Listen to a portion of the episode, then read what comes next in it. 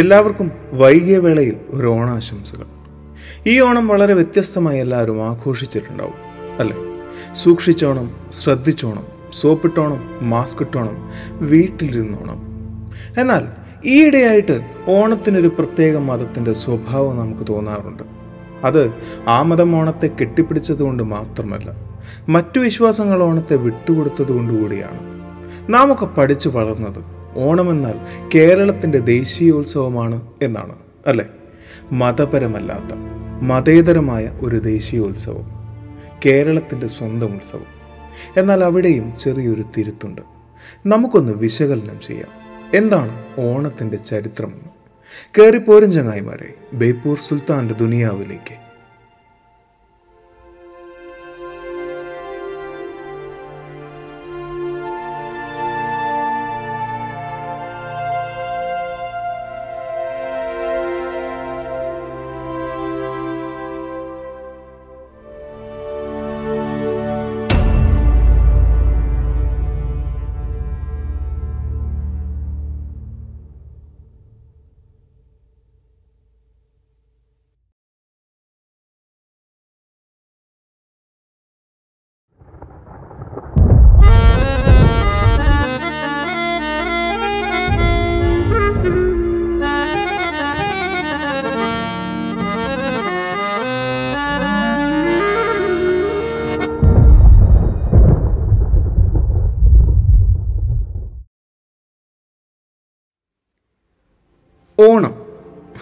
അത് തന്നെ ശരിയല്ല. ഓണം എന്ന വാക്ക് വന്നത് ഏതാണ്ട് ആയിരം വർഷങ്ങൾക്ക് മുമ്പെയാണ്. ഓണത്തിന് മുമ്പ് അതിന്റെ പേര് ആണം എന്നായിരുന്നു. ആണം എന്ന വാക്ക് വന്നത് ആവണം എന്ന വാക്കിൽ നിന്നാണ്. ആവണം എന്ന വാക്ക് വന്നത് സാവണം എന്ന വാക്കിൽ നിന്നും സാവണം എന്ന വാക്ക് വന്നത് ശ്രാവണം എന്ന വാക്കിൽ നിന്നുമാണ്. ശ്രാവണം എന്നാൽ നാം കേട്ടിട്ടുണ്ട് അല്ലെ? ഒരു മാസത്തിന്റെ പേരാണ് ശ്രാവണം. അതായത് ചിങ്ങമാസത്തിന്റെ സംസ്കൃത പേരാണ് ശ്രാവണം എന്നത്. ശ്രാവണം എന്നത് ഒരു സംസ്കൃതം വാക്കാണ്. ഇതിനെക്കുറിച്ച് നമുക്ക് കൂടുതൽ മനസ്സിലാക്കണമെങ്കിൽ നമ്മൾ ഒരു എ ഡി തൊള്ളായിരത്തിലേക്ക് പോകണം ആ സമയത്ത് എന്തായിരിക്കാം സംഭവിച്ചത്? തുടക്കത്തിൽ ഞാനൊരു കാര്യം പറയാം. ചിലപ്പോൾ നമ്മളിവിടെ ചർച്ച ചെയ്യാൻ പോകുന്നത് നിങ്ങൾക്ക് പാരമ്പര്യമായി കൈമാറി കൈമാറി കിട്ടിയ പുരാണ കഥകളെ തച്ചുടയ്ക്കുന്ന വിഷയങ്ങളായിരിക്കാം. അതുകൊണ്ട് തന്നെ അവ നിർബന്ധമായും നിങ്ങൾ വിശ്വസിക്കണമെന്നോ നിങ്ങളുടെ പുരാണങ്ങളെ ചോദ്യം ചെയ്യണമെന്നോ ഞാൻ പറയില്ല. നിങ്ങളുടെ യുക്തിക്ക് ദഹിക്കുന്നതാണെങ്കിൽ മാത്രം സ്വീകരിക്കുക. അതല്ല എങ്കിൽ ഒരു ഭ്രാന്തൻ ജൽപ്പനമായി മാത്രം കണ്ടാൽ മതി. പലപ്പോഴും പുരാണ കഥകളെ സാരോപദേശ കഥകളായി മനസ്സിലാക്കാതെ ഒരു സിദ്ധാന്തമായി മനസ്സിലാക്കാതെ അതിനെ യാഥാർത്ഥ്യമായി കാണുന്നതാണ് മതപരമായ പല പ്രശ്നങ്ങൾക്കും കാരണം. ഉദാഹരണത്തിന് പയ്യെ തിന്നാൽ പനയും തിന്നാം എന്നൊരു പഴഞ്ചൊല്ല് നാം കേട്ടിട്ടുണ്ട്. അത് കേട്ട് നമ്മളിൽ എത്ര പേർ പയ്യെ പന തിന്നാൻ ശ്രമിച്ചിട്ടുണ്ട്? ആരും ഉണ്ടാവില്ലല്ലേ? ഇനി അഥവാ ഏതെങ്കിലും ഒരാൾ പയ്യെ പന തിന്നാൻ ശ്രമിച്ചാൽ നാം അയാളെ എന്ത് വിളിക്കും? മരമണ്ടൻ എന്ന് വിളിക്കും. ഇതുപോലെ തന്നെയാണ് പുരാണ കഥകൾ യാഥാർത്ഥ്യമാണ് എന്ന് വിശ്വസിക്കുന്നവരുടെ കഥ. എന്നാൽ ചില ആളുകൾ പറയുന്നു പുരാണത്തിൽ പറയുന്ന കഥാപാത്രങ്ങൾക്കും അവർ ജീവിച്ചിരുന്ന സാഹചര്യത്തിനും തെളിവുകളുണ്ട്. അതുകൊണ്ട് തന്നെ പുരാണത്തിലെ എല്ലാ കഥകളും സത്യമാണ് എന്ന്. അത് മലർന്നു പറന്ന കാക്കയ്ക്ക് തെളിവായി മരക്കൊമ്പിലിരിക്കുന്ന കാക്കയെ കാണിക്കുന്നത് പോലെയാണ്. ചരിത്രത്തിൽ അത്ഭുതങ്ങൾ പുട്ടിന് പീര പോലെ തിരികുകയറ്റിയാണ് പുകഴ്പെറ്റ പല പുരാണ കഥകളും സൃഷ്ടിച്ചിട്ടുള്ളത്.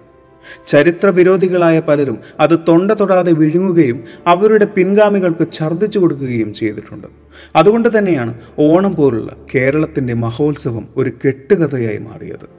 ദ്രാവിഡ ബുദ്ധ പാരമ്പര്യമുള്ള കേരളത്തിന്റെ അല്ല കേരളത്തിന്റെ ഏതാണ്ട് ആയിരത്തി ഇരുന്നൂറോളം വർഷത്തെ ചരിത്രമാണ് ആ ഛർദിയിൽ മുങ്ങിപ്പോയത്.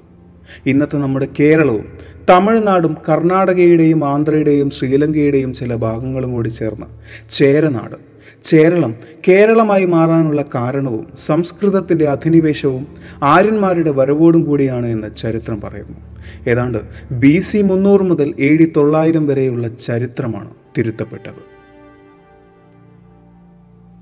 ആര്യവൽക്കരണത്തിന് മുമ്പുണ്ടായിരുന്ന ചേരളത്തെ. ആര്യവൽക്കരണത്തിന് ശേഷം സംസ്കൃതത്തിന്റെ അധിനിവേശത്തോടുകൂടി കേരളമാക്കി മാറ്റുകയായിരുന്നു എന്ന് ചരിത്രം പറയുന്നു. ഏതാണ്ട് ആയിരത്തി ഇരുന്നൂറോളം വർഷത്തെ ചേരള ചരിത്രം തമസ്കരിക്കാൻ വേണ്ടി. ദ്രാവിഡ ബുദ്ധ പാരമ്പര്യമുള്ള മലയാളികളിലേക്ക് അടിച്ചേൽപ്പിക്കപ്പെട്ടവയാണ് പരശുരാമൻ കഥകൾ. എന്നാൽ അതിനെ കഥകളെന്ന് വിളിക്കാൻ സാധിക്കുമോ? പുരാണങ്ങളിൽ പറയുന്നത് ഭഗവാൻ വിഷ്ണുവിന്റെ അഞ്ചാമത്തെ അവതാരമായ വാമനനാണ് കേരളം ഭരിച്ചിരുന്ന മഹാബലിയെ പാതാളത്തിലേക്ക് ചവിട്ടി താഴ്ത്തിയത് എന്ന്. കേരളത്തിന്റെ സൃഷ്ടാവായ പരശുരാമൻ ഭഗവാൻ വിഷ്ണുവിന്റെ ആറാമത്തെ അവതാരം. പരശുരാമൻ കേരളത്തെ സൃഷ്ടിക്കുന്നതിന് മുമ്പ് വാമനാവതാര കാലത്ത് സമ്പൽ സമൃദ്ധമായ ഒരു രാജ്യമായിരുന്നു എന്നും പ്രജകൾക്ക് സ്നേഹവും ഒരുമയും വിളമ്പിയ ഒരു മഹാരാജാവുണ്ടായിരുന്നു എന്നും പുരാണം മറയ്ക്കുന്നില്ല. വാമനാവതാരത്തോടെ ഈ ഒരു രാജാവിനെ പാതാളത്തിലേക്ക് അയക്കുകയാണ് ഉണ്ടായത്. എന്നാൽ ഈ രാജാവിന്റെ മഹത്വം കൊണ്ടും പ്രജകളുടെ സ്നേഹം കൊണ്ടും ഇന്നും ആ രാജാവിന്റെ വരവിനു വേണ്ടി പ്രജകൾ കാത്തിരിക്കുന്നുവെന്നും പുരാണങ്ങൾ പറയുന്നു. അങ്ങനെയെങ്കിൽ ഇതിന്റെ യുക്തി എന്തായിരിക്കും? ഓണം എന്ന ആഘോഷത്തിന്റെ തുടക്കം എവിടെയാണ് എന്ന് എവിടെയും രേഖപ്പെടുത്തിയിട്ടില്ല. എങ്കിലും സംഘകാല കൃതിയായ മധുരൈ കാഞ്ചിയിൽ ഓണം പോലുള്ള ഒരു ഉത്സവത്തെക്കുറിച്ച് പറയുന്നുണ്ട്. അതിൽ പറയുന്ന ആഘോഷത്തിന്റെ പേര് ഇന്ദ്രവിഴ എന്നാണ്. ഇന്ദ്രവിഴ ആഘോഷിക്കുന്നത് ശ്രാവണ പൗർണമി നാളിലാണ്. ഏതാണ്ട് ഓണം പോലെ തന്നെ അതിന്റെ പ്രധാനപ്പെട്ട ചടങ്ങ് സദ്യ തന്നെയാണ്. ഇന്ദ്രവിഴ എന്നാൽ ഇന്ദ്രന്റെ വിജയം എന്നാണ് അർത്ഥം. ഇന്ദ്രൻ എന്നാൽ സ്വർഗത്തിന്റെ അധിപനാണ് ദേവന്മാരുടെ ദേവനാണ്. ഭൂമിയിലെ ശ്രേഷ്ഠനായ രാജാവിന് സ്വർഗം ലഭിക്കുമോ എന്ന ഭയത്താലാണ് ഇന്ദ്രൻ മഹാവിഷ്ണുവിനെ കൊണ്ട് മഹാബലിയെ പാതാളത്തിലേക്ക് ചവിട്ടി താഴ്ത്തിച്ചത് എന്ന് പുരാണങ്ങൾ പറയുന്നുണ്ട്. മഹാവിഷ്ണുവിന്റെ ഭക്തരായ പലർക്കും ഈ ഒരു പ്രവൃത്തിയിൽ അതൃപ്തിയുണ്ട്. എങ്കിലും പുരാണങ്ങൾ പറയുന്നൊരു കാര്യമുണ്ട്. സംഭവിച്ചു കഴിഞ്ഞവയ്ക്കും സംഭവിച്ചുകൊണ്ടിരിക്കുന്നവയ്ക്കും സംഭവിക്കാൻ പോകുന്നവയ്ക്കും ഒരു കാരണമുണ്ട്. പരിത്രാണായ സാധൂനാം വിനാശായ ച ദുഷ്കൃതം. ധർമ്മ സംസ്ഥാപനാർത്ഥായ സംഭവാമി യുഗേ യുഗേ. നമ്മളെല്ലാവരും കേട്ടിട്ടുള്ള ഒരു ശ്ലോകമാണ്. ഈ ശ്ലോകത്തിൽ എല്ലാത്തിനുമുള്ള ഉത്തരവുമുണ്ട്. പക്ഷെ അത് വ്യക്തമായി മനസ്സിലാക്കണം എന്ന് മാത്രം. അതായത് മഹാവിഷ്ണുവിന്റെ അഞ്ചാമത്തെ അവതാരമായ വാമനൻ കേരളത്തിൽ വന്നു. കേരളത്തിലെ മഹാരാജാവായ മഹാബലിയെ പാതാളത്തിലേക്ക് ചവിട്ടിത്താഴ്ത്തി എന്നാണ് കഥകളിലൂടെ നാം മനസ്സിലാക്കിയത്.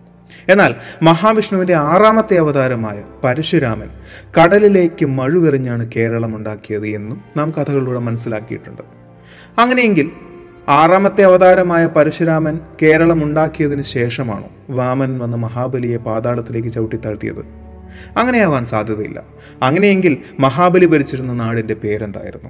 അതെന്തായാലും കേരളമാവില്ലല്ലോ. ഇനി അഥവാ അങ്ങനെ ആയിരുന്നുവെങ്കിൽ പരശുരാമൻ കടലിലേക്ക് മഴുവെറിഞ്ഞുണ്ടാക്കിയ നാട് കേരളമാവുന്നത് ഇങ്ങനെയാണ്. എന്തായാലും ഇവിടെ ഒരുപാട് കൺഫ്യൂഷൻസ് ഉണ്ട്. എന്തായാലും ഇവിടെയാണ് ഞാൻ നേരത്തെ പറഞ്ഞ പനയുടെ പഴഞ്ചൊല്ലിന്റെ പ്രസക്തി വരുന്നത്. പുരാണങ്ങളിലൂടെ നാം മനസ്സിലാക്കേണ്ട ഒരു കാര്യം. ഇവിടെ പരശുരാമൻ കടലിലേക്ക് മഴുവെറിഞ്ഞു എന്നാൽ സാധാരണ ഒരു മഴുവെടുത്ത് കടലിലേക്ക് എറിഞ്ഞു എന്നതല്ല നാം മനസ്സിലാക്കേണ്ടത്. മഴു എന്നാൽ ഇവിടെ ഉദ്ദേശിക്കുന്നത് സൂചിപ്പിക്കുന്നത് വേദത്തെയാണ്. അന്നുണ്ടായിരുന്ന ചേരളത്തെ വേദം കൊണ്ട് വിഭജിക്കുകയാണ് ചെയ്തത്. വയലാർ എഴുതിയതുപോലെ വിശ്വമാതൃത്വത്തെ വേദമഴുവിനാൽ വെട്ടി പുരോഹിത പാദത്തിൽ വെച്ച നാൾ. വിശ്വമാതൃത്വത്തെ വേദമഴുവിനാൽ വെട്ടി പുരോഹിത പാദത്തിൽ വെച്ച നാൾ. അതായത് അന്നത്തെ ദ്രാവിഡന്മാരെ വേദങ്ങൾ കൊണ്ട് വിഭജിക്കുകയായിരുന്നു. വേദങ്ങൾ അടിച്ചേൽപ്പിച്ച് വിഭജിക്കുകയായിരുന്നു. ആ വിഭജനത്തിനെയാണ് ഈ ഒരു കഥയിലൂടെ നാം മനസ്സിലാക്കേണ്ടത്. കർക്കിടക മാസത്തിലെ കോരിച്ചൊരിഞ്ഞ മഴയ്ക്ക് ശേഷം ചിങ്ങപ്പുലരികളിലാണ് വ്യാപാരികളുടെ പായ്ക്കപ്പലുകൾ കേരള തീരങ്ങളിൽ എത്തിയിരുന്നത്. അവർ വന്നിരുന്നതോ കർഷകരുടെ വിളവുകൾ വാങ്ങാനും പകരം സ്വർണ നാണയങ്ങൾ നൽകാനും. സ്വർണ നാണയങ്ങൾ വരുന്ന ചിങ്ങമാസത്തെ നമ്മൾ വിളിച്ചു പൊന്നിൻ ചിങ്ങമെന്ന് അതുപോലെ ആ ആഘോഷത്തെ നമ്മൾ വിളിച്ചു പൊന്നോണമെന്ന് വ്യാപാരികളെ വരവേൽക്കാൻ വേണ്ടി നമ്മൾ നമ്മുടെ വീടുകളെ പുഷ്പങ്ങൾ കൊണ്ട് അലങ്കരിക്കുമായിരുന്നു. അങ്ങനെ പൊന്നോണം പുഷ്പങ്ങളുടെയും അലങ്കാരങ്ങളുടെയും ആഘോഷമായി മാറി. അന്ന് കർഷകർ തങ്ങളുടെ വിളവുകളെല്ലാം രാജാവിനെ ഏൽപ്പിക്കുമായിരുന്നു. രാജാവാണ് വ്യാപാരികൾക്ക് അത് നൽകി വരുമാനം വാങ്ങിയിരുന്നത്. ആ വരുമാനമെല്ലാം പ്രജകൾക്ക് തുല്യമായി വീതിച്ചു കൊടുക്കുകയും ചെയ്യുമായിരുന്നു. അതുകൊണ്ടായിരിക്കാം നമ്മൾ പാടിയത്. മാവേലി നാട് വാണിടും കാലം മനുഷ്യരെല്ലാവരും ഒന്നുപോലെ. ആമോദത്തോടെ വസിക്കും കാലം ആപത്തങ്ങാർക്കും ഒട്ടില്ലതാനും എന്നാൽ മാവേലി നാട് വാണിടും കാലം മനുഷ്യരെല്ലാവരും ഒന്നുപോലെ എന്ന വരിക്ക് മറ്റു ചില അർത്ഥങ്ങൾ കൂടിയുണ്ട്. മാവേലി നാട് വാണിടുന്ന കാലത്ത് മനുഷ്യരെല്ലാവരും ഒന്നുപോലെയായിരുന്നു. എന്നാൽ അതിന് മറ്റൊരർത്ഥം കൂടിയുണ്ട്. മാവേലി നാടു നീങ്ങിയ കാലത്ത് മനുഷ്യർ ഒരുപോലെയല്ലായിരുന്നു എന്നും. അതായത് മനുഷ്യനെ പ്രജകളെ ഒന്നായി കണ്ടിരുന്ന ഒരു രാജാവിനെ പാതാളത്തിലേക്ക് ചവിട്ടി താഴ്ത്താൻ എന്തിന് നമ്മുടെ ദൈവങ്ങൾ കൂട്ടുനിന്നു? ഇനി അത് ഇങ്ങനെയായിരിക്കുമോ? താടിയും മീശയും രോമവുമുള്ള ചേരരാജ്യത്തെ ദ്രാവിഡന്മാരെ വേദം കൊണ്ട് വിഭജിച്ച് അവർക്ക് മുകളിലേക്ക് വാമനപാദം പോലെ പതിച്ച ചാതുർവർണയം കൊണ്ടാണോ അവർ ഒരുപോലല്ലാതായി മാറിയത്.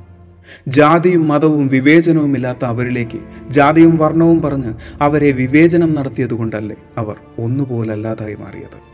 ഇതിനു മുമ്പേ ചെയ്ത് ദൈവമുണ്ടായ കഥ എന്ന വീഡിയോയിൽ ഞാനിതേക്കുറിച്ച് പറയുന്നുണ്ട്. മഹാബലിയുടെ ഈ ഒരു കഥയ്ക്ക് ദൈവികമല്ലാത്ത മറ്റൊരു വേഷം കൂടിയുണ്ട്.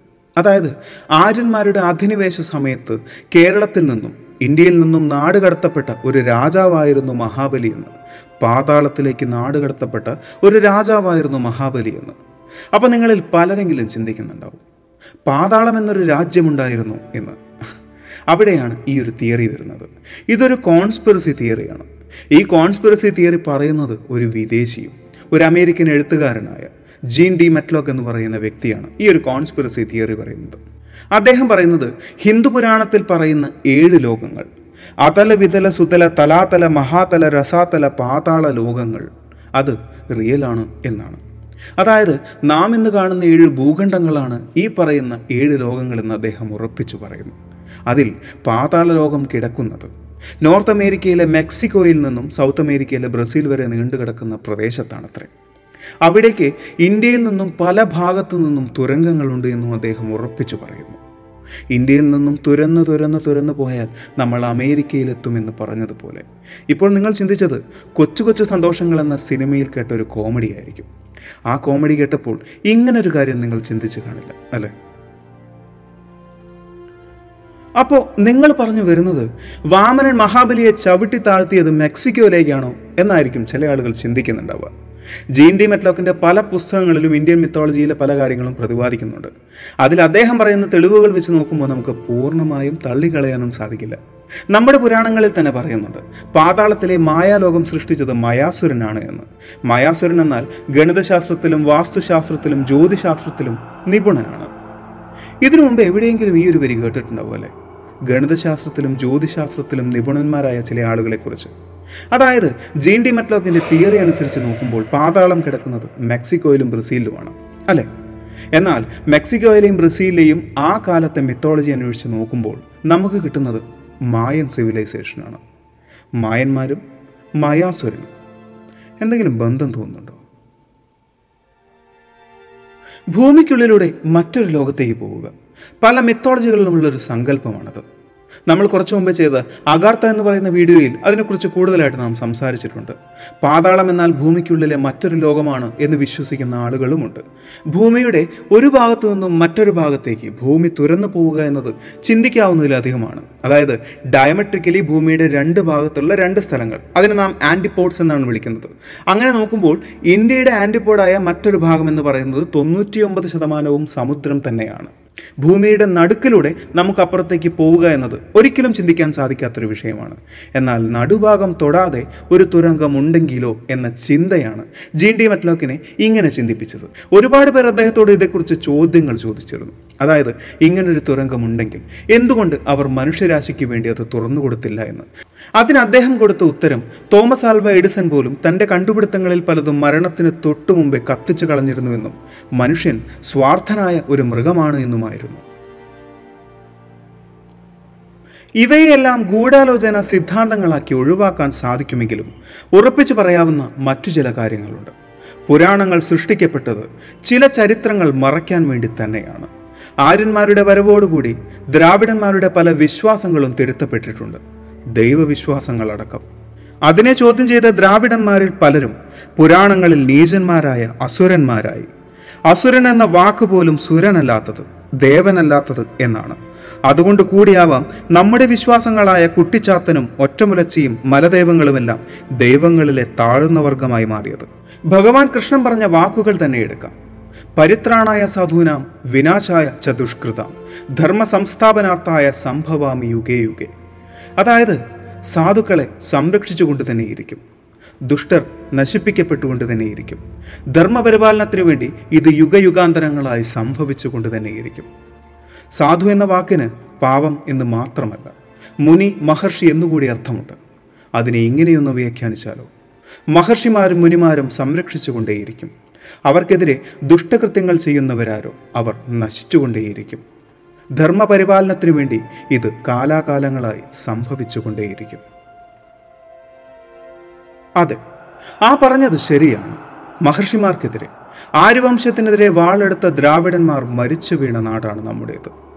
നമുക്ക് വേണ്ടി നമ്മുടെ വിശ്വാസങ്ങൾക്ക് വേണ്ടി നമ്മുടെ സംസ്കാരത്തിനു വേണ്ടി ബാധിച്ചവരെല്ലാവരും ധർമ്മപരിപാലനത്തിന്റെ പേരിൽ മരണപ്പെട്ട നാടാണ് നമ്മുടേത്. അങ്ങനെ നമുക്ക് നഷ്ടമായ ആ രാജാവിനെ നാം എല്ലാവരും ഒന്നായിരുന്ന ആ കാലത്തെ നാം ഓർക്കുന്നു ഒത്തൊരുമയുടെ ആഘോഷമായ ഓണത്തിലൂടെ മതേതരമായ ജാതിവർണ വിവേചനമില്ലാത്ത ഓണം എന്ന ആഘോഷത്തിലൂടെ. ഈ ഒരു വീഡിയോ നിങ്ങൾക്ക് ഇഷ്ടമായി എന്ന് വിചാരിക്കുന്നു. സുൽത്താൻ എപ്പോഴും പറയുന്നത് പോലെ സബ്സ്ക്രൈബുകൾ കൂമ്പാരമാകുമ്പോൾ പരിപാടി ഗംഭീരമാവും. അതുകൊണ്ട് സബ്